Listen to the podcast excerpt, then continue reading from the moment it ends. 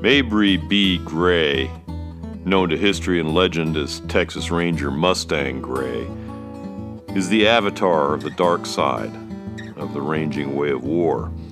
If John Stark of Rogers Rangers represents the tough but honorable ideal of a ranger, Mustang Gray represents the vicious, vengeful, natural born killer element, giving rein to his darkest impulses in a deadly blood feud.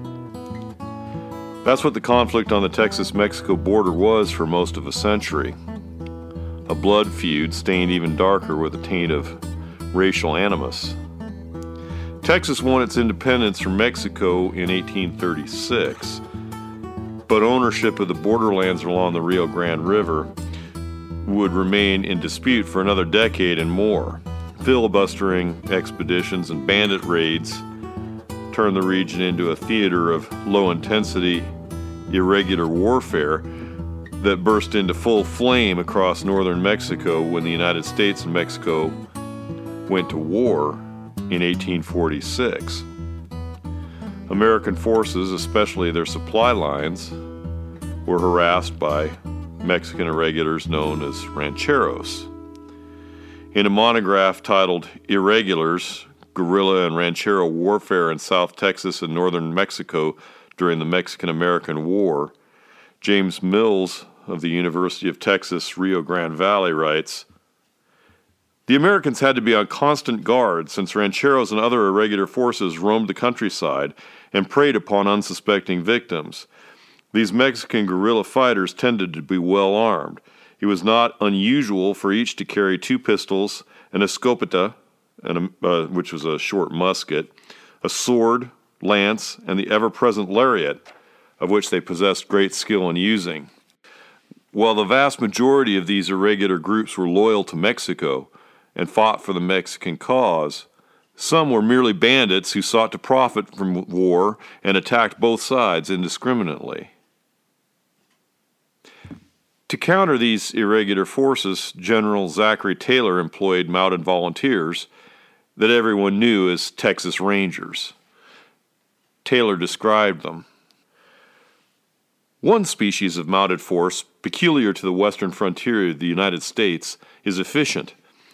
The inhabitants of that frontier, from their vicinity to hostile Indians, are well practiced in partisan warfare, and although they will not easily submit to discipline, yet take the field in rough, uncouth habiliments, and following some leader chosen for his talent and bravery, perform partisan duties in a manner hardly to be surpassed. Old Zachary Taylor had mixed feelings about the Rangers. Their work as scouts and spies was vital. The legendary Ranger Captain Ben McCulloch probably saved Taylor's army from destruction and set up the American victory at the Battle of Buena Vista, which we'll take up in the next podcast episode. But the Rangers' indiscriminate killings of Mexican civilians and terrorizing of the local populace caused Taylor both moral qualms and operational headaches. It's hard to win hearts and minds and keep your rear areas secure in a foreign land when your counter guerrilla force behaves like brigands. On the day of battle, I am glad to have the Texas soldiers with me, Taylor reportedly said, for they are brave and gallant, but I never want to see them before or afterwards because they are hard to control. Early Texas Ranger history provides ample evidence that Rangers' combat effectiveness and their overall behavior depended heavily on their leadership. Men like Jack Hays, Ben McCulloch, Rip Ford, Sam Walker, these were outstanding partisan leaders, and their commands performed like crack special operations units in Taylor's words, performing their partisan duties in a manner hardly to be surpassed. And these leaders could keep their aggressive and unruly men mostly in line. Not every Ranger captain lived up to that standard. And given that a contemporary referred to Mabry Gray as a moral monstrosity, it's not out of line to question his fitness to command. Mabry Gray was born in 1817 near Spartanburg, South Carolina, and his family moved to Texas in 1835 to be granted land in Stephen Austin's colony there. At age 19, Mabry fought in the Battle of San Jacinto, which won Texas its independence from Mexico. And during the Republic of Texas era, he was granted land in San Patricio County. Legend has it that he earned his nickname when he was thrown from his horse while he was out hunting on the Texas prairie, and he either killed a buffalo or a longhorn and made a lasso from his hide. He climbed up a tree and lassoed a passing Mustang, which he then rode back to his hunting companions, and after that, he was always known as Mustang Gray. That's the legend. He was also known as a killer, and he may have had his reasons. Some accounts relate that his family was killed by Mexican raiders, and his sister, there's an implication, at least, that his sister was gang raped before she was murdered. And then Gray vowed to kill every Mexican he found in the Nueces Strip between the Nueces River and the Rio Grande. This is a story that is highly plausible. That sort of thing did happen during this time period. It's also the kind of story that often gets attached to people to explain why they became killers. In the early 1840s, Gray led a gang of so called cowboys who styled themselves the Men Slayers. And according to John J. Linn, who was a member of Congress in the Republic of Texas, Gray's gang once accosted a party of Mexican traders, tied them to their wagons, and shot them all, and then stole their goods. And one wounded man survived to tell the tale. Good people were horror stricken at the outrage, Linn wrote, but no attempt was made to bring the criminals to justice. Now, we're often told that we shouldn't judge people in the past by standards of today, and there's some merit to that point of view. But bear in mind here that these are contemporaries of Mustang Gray who are horrified at his actions. Not all Texans by any means supported the indiscriminate killing of Mexican civilians. Horrific violence and booze tend to go hand in hand in frontier partisan history. And Gray had a reputation as a heavy drinker.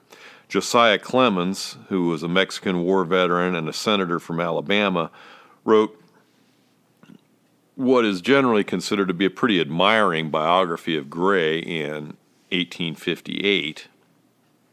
And he reported that uh, Mustang Gray always traveled with a pack horse loaded with booze in tow.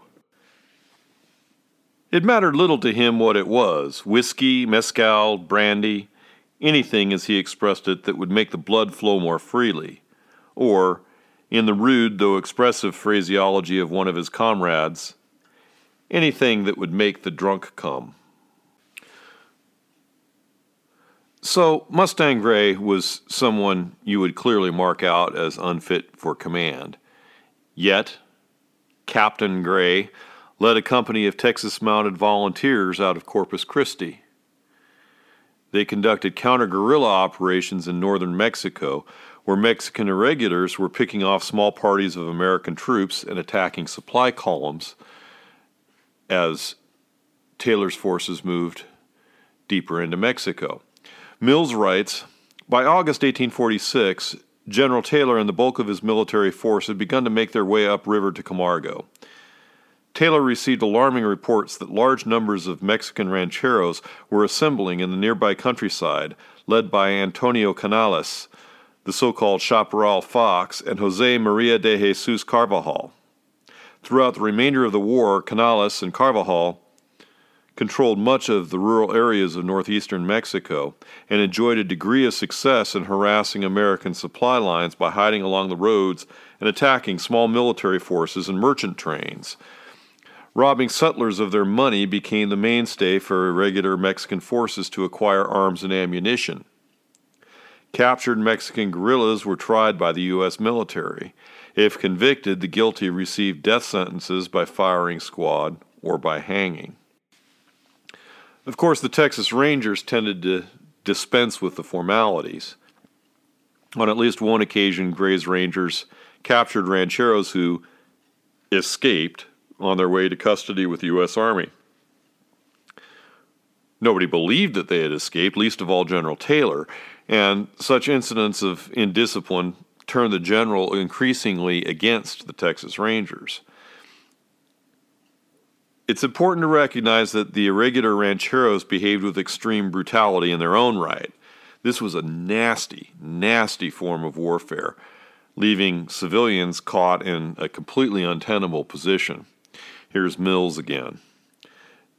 General Antonio Canales raided American supply trains moving from Camargo to Monterrey whenever the opportunity presented itself, and showed little mercy to those he captured. Mexican ranchers in the countryside sometimes found themselves to be in a no win situation. If they refused to aid Mexican irregulars, they were harassed and their homes destroyed. Some women reportedly had their ears cut off as punishment for helping the invaders. On the other hand, if Mexicans suspected the locals of working with the enemy, they too were likely to employ violence to acquire information or to discourage them from giving the enemy any further assistance. So, this was just a really grim, dark, and gritty form of guerrilla warfare that was going on in northern Mexico. Major Ian B. Lyles wrote a thesis for a master's degree from the U.S. Army Command and General Staff College in 2001, titled Mixed Blessing The Role of the Texas Rangers in the Mexican War, 1846 to 1848. It offers an excellent examination of the war of atrocity and counter atrocity that Mustang Gray reveled in. Here's Lyle. On 23 February 1847, as Taylor's army fought for its life at Buena Vista, a strong force of irregular cavalry, part lancers and part bandits, seized an American supply train about nine miles from the village of Marin. The Mexicans executed and mutilated the 50 teamsters, took the infantry escort prisoner, and burned what they could not carry away with them. Colonel Samuel R. Curtis of the 3rd Ohio Regiment, arriving at the scene on 15 March, describes the carnage. The bodies are strewn from this place two or three miles. These bodies are the wagoners and men under the command of Lieutenant Barber attacked on the 23rd of February. They were attacked on a side hill, and the massacre continued throughout the entire length of the train. Major Luther Giddings of the 1st Ohio passed through some time later and wrote that the road between Camargo and Monterrey was dotted with the skeletons of men and animals, roofless and ruined ranchos, and many a dark and smoldering heap of ashes told the disaster. Colonel Curtis realized the danger of such guerrilla activity along his lines of supply even before seeing the devastation for himself on the 15th. In his capacity as the commander of the American garrison at Camargo, he wrote the governor of Texas on 2 March 1847 that all communication has for several days been cut off between this place and General Taylor's headquarters. Our last communication is dated the 21st of February, and the general was then threatened by a large army in front and a very considerable force in his rear. Private communications informs us that Santa Anna, who was the Mexican commanding general, had demanded a surrender, and General Taylor had replied to him to come and take him. Since that date, all is doubt, darkness, rumor. It is certain the general is besieged, and that too by a large force of cavalry in his rear. I believe the occasion requires a large force to raise the siege, and therefore request you to call out 2,000 mounted men. As far as possible, they should procure arms and ammunition and repair to this point as fast as companies can be organized and equipped. The call might be for four months' men. Mustang Gray's company arrived at Camargo first, and Colonel Curtis soon ordered them to convoy escort duty along the road between Monterrey and Camargo. It was a fateful decision. Lyle recounts Gray's pre war killings and his predisposition for killing any Mexican who came across his rifle sights with ever, without ever facing any accountability for his killing. Lyle writes Clearly, this was not a man who could be expected to expend much effort to distinguish Mexican guerrilla raider from Mexican non combatant villager, as events would soon show. On 20 May, a large supply convoy departed Camargo. 100 loaded wagons, 500 men, some dragoons, and Gray's company of rangers.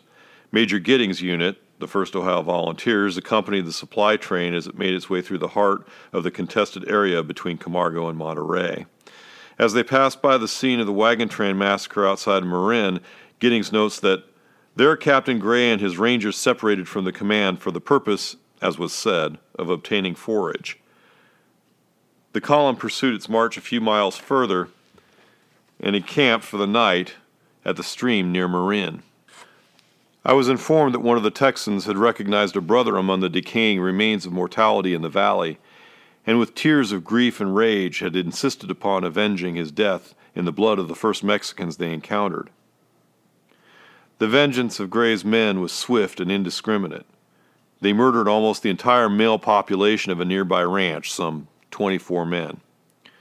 Because the local inhabitants feared for their lives, none would identify the perpetrators, and so Gray again escaped justice. Rather than search for those responsible for the massacre of the American Teamsters, these men vented their hate and frustration on the nearest group of Mexicans they could find. Guilt mattered not.